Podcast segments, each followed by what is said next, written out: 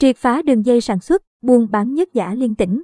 Ngày 8 tháng 3, tin từ Công an tỉnh Đồng Nai cho biết đơn vị đang tiếp tục phối hợp với cơ quan điều tra hình sự khu vực 2.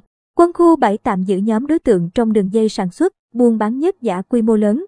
GD, NTTD ngày 8 tháng 3, tin từ Công an tỉnh Đồng Nai cho biết đơn vị đang tiếp tục phối hợp với cơ quan điều tra hình sự khu vực 2.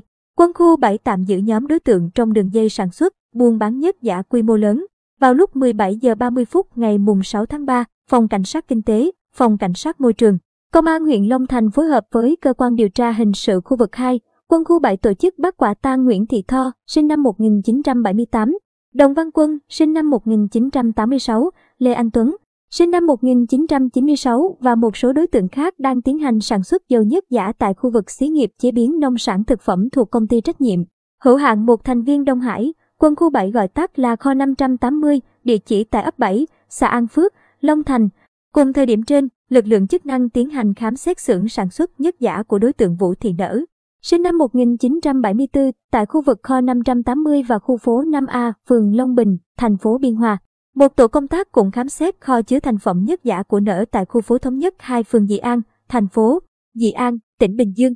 Lực lượng chức năng đã thu giữ 273 thùng đựng hơn 5.000 xô, can, chai thành phẩm các loại nhất bên ngoài bao bì mang nhãn hiệu Castrol, Honda, Yamaha, Shell, 134 thùng phi sắt nghi là nhất giả, 4 xe tải và nhiều tài liệu, sổ sách liên quan đến việc mua bán nhất giả. Bước đầu xác định, các đối tượng mua dầu nhất kém chất lượng, nhất thải tái chế và bao bì. Tem của các nhãn hiệu nhất nổi tiếng về sản xuất sản phẩm nhất giả để bán ra ngoài thị trường. Để tránh bị lực lượng chức năng phát hiện, các đối tượng thiết kế nhà kho thành nhiều lớp khóa cửa, ngày đêm cảnh giới, không cho người lạ tiếp cận gần nơi sản xuất.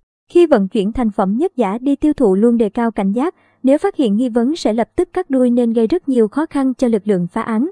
Điều tra ban đầu của cơ quan chức năng, vào năm 2015, các đối tượng trên đã bị công an huyện Trảng Bom bắt giữ về hành vi sản xuất nhất giả.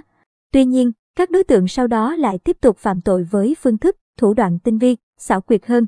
Trước đó, qua công tác nắm tình hình địa bàn, Công an tỉnh Đồng Nai phát hiện có hai nhóm đối tượng thực hiện hành vi sản xuất, buôn bán nhất giả các thương hiệu nổi tiếng trên thị trường. Xác định đây đường dây sản xuất, mua bán nhất giả với số lượng rất lớn, gồm nhiều đối tượng, liên quan nhiều địa phương.